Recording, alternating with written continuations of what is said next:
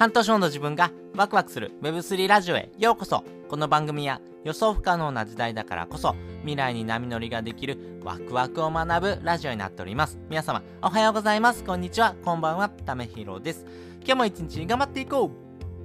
ということで今回はですね、えー、価格が上がる期待ができます有望な NFT をですねちょっと1個ご紹介したいなというふうに思っております。まあこれはですね、もう結論からお話しするとですね、青パンダパーティーというふうなですね、NFT になっております。えー、これジェネラティブのですね、えー、プロジェクトになっておりまして、10月30日、えー、今日ですね、今日の12時からですね、え発売です。お昼の12時から発売で、え発売価格は0.001イーサ、え約200円で発売される NFT プロジェクトになっております。これ何がすごいかっていうとですね、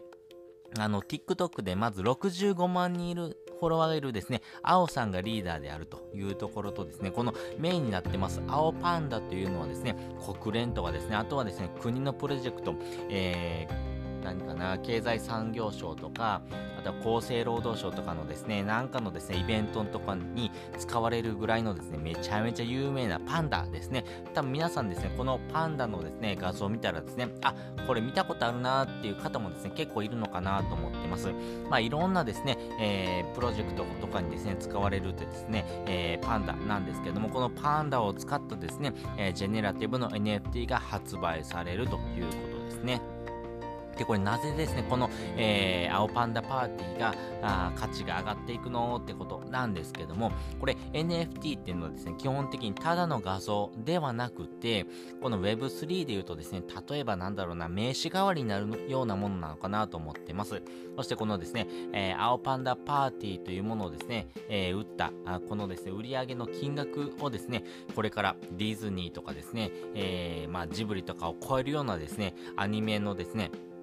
まあ、プロジェクトに使われるというところもですね、えー、もう発表されておりますんで、やっぱりですね、こういうふうなですね、ロードマップがしっかりとしていて、えー、次のですね、展開、事業の展開がですね、えー、見えているもの、そしてもうこれ65万人もフォロワーいるですね、えすごい方がですね、えやってる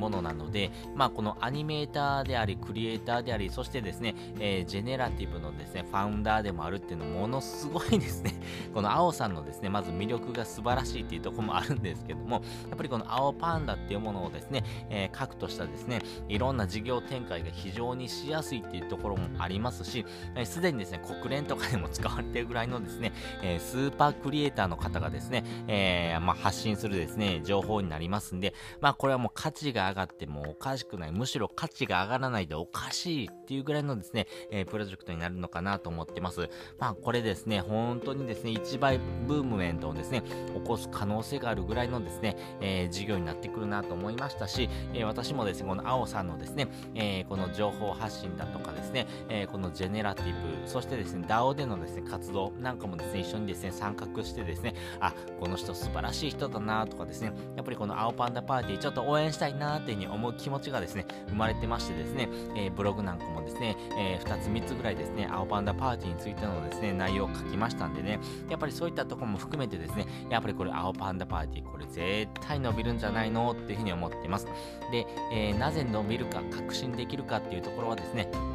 あのー、本当にですね、この Web3 の業界、そしてですね、この NFT の業界をですね、えー、席巻してます。やっぱ、池早さんがですね、この NFT っていうところのですね、えー、重鎮でもありますし、この池早さんがですね、この青パンダパーティー、すごいおすすめだよってことを言ってるんですね。やっぱりですね、NFT をですね、えー、2018年からですね、えー、やってる池早さんが言うんだったら、まあこれ間違いないんじゃないのかなってっていうふうにも思うわけですよ。やっぱりそういったですね、えー、後押しするようなですね、根拠もありますんで、まあ私自身もですね、このパンダパーティー、すごい気に入ってるプロジェクトになりますんで、まあそういったですね、後押しもあってですね、この NFT はですね、かなりですね、盛り上がっていくことがですね、えー、必死かなと思います。あの、本当にですね、えー、明日、あ今日かな、今日のですね、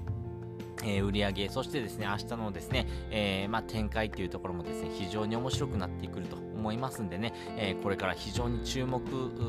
注目度がですね、高いようなですね、NFT になってくるというふうに思っております。ということで今回はですね、え、価値が上がる、もう本当にこれ期待ができるですね、有望なですね、NFT をですね、え、ご紹介しておきました。で、本日の合わせて聞きたいです。本日の合わせて聞きたいは、なぜ NFT に価値があるのかっていうのをですね、え、概要欄にリンク載せております。そうですよね、NFT ってなんで価値があるのってことを、これですね、結構言語化するのの難しかったんですけども、あ、こういうふうな理由があるんじゃないのかなってことをお話ししておりますんで、NFT ってなんでこんな価値が上がっていくのって時にはですね、えー、こういうふうな部分がですね、えー、一部あるんじゃないのかなと思いますんで、何かのヒントになるかもしれませんので、よかったら覗いてみてください。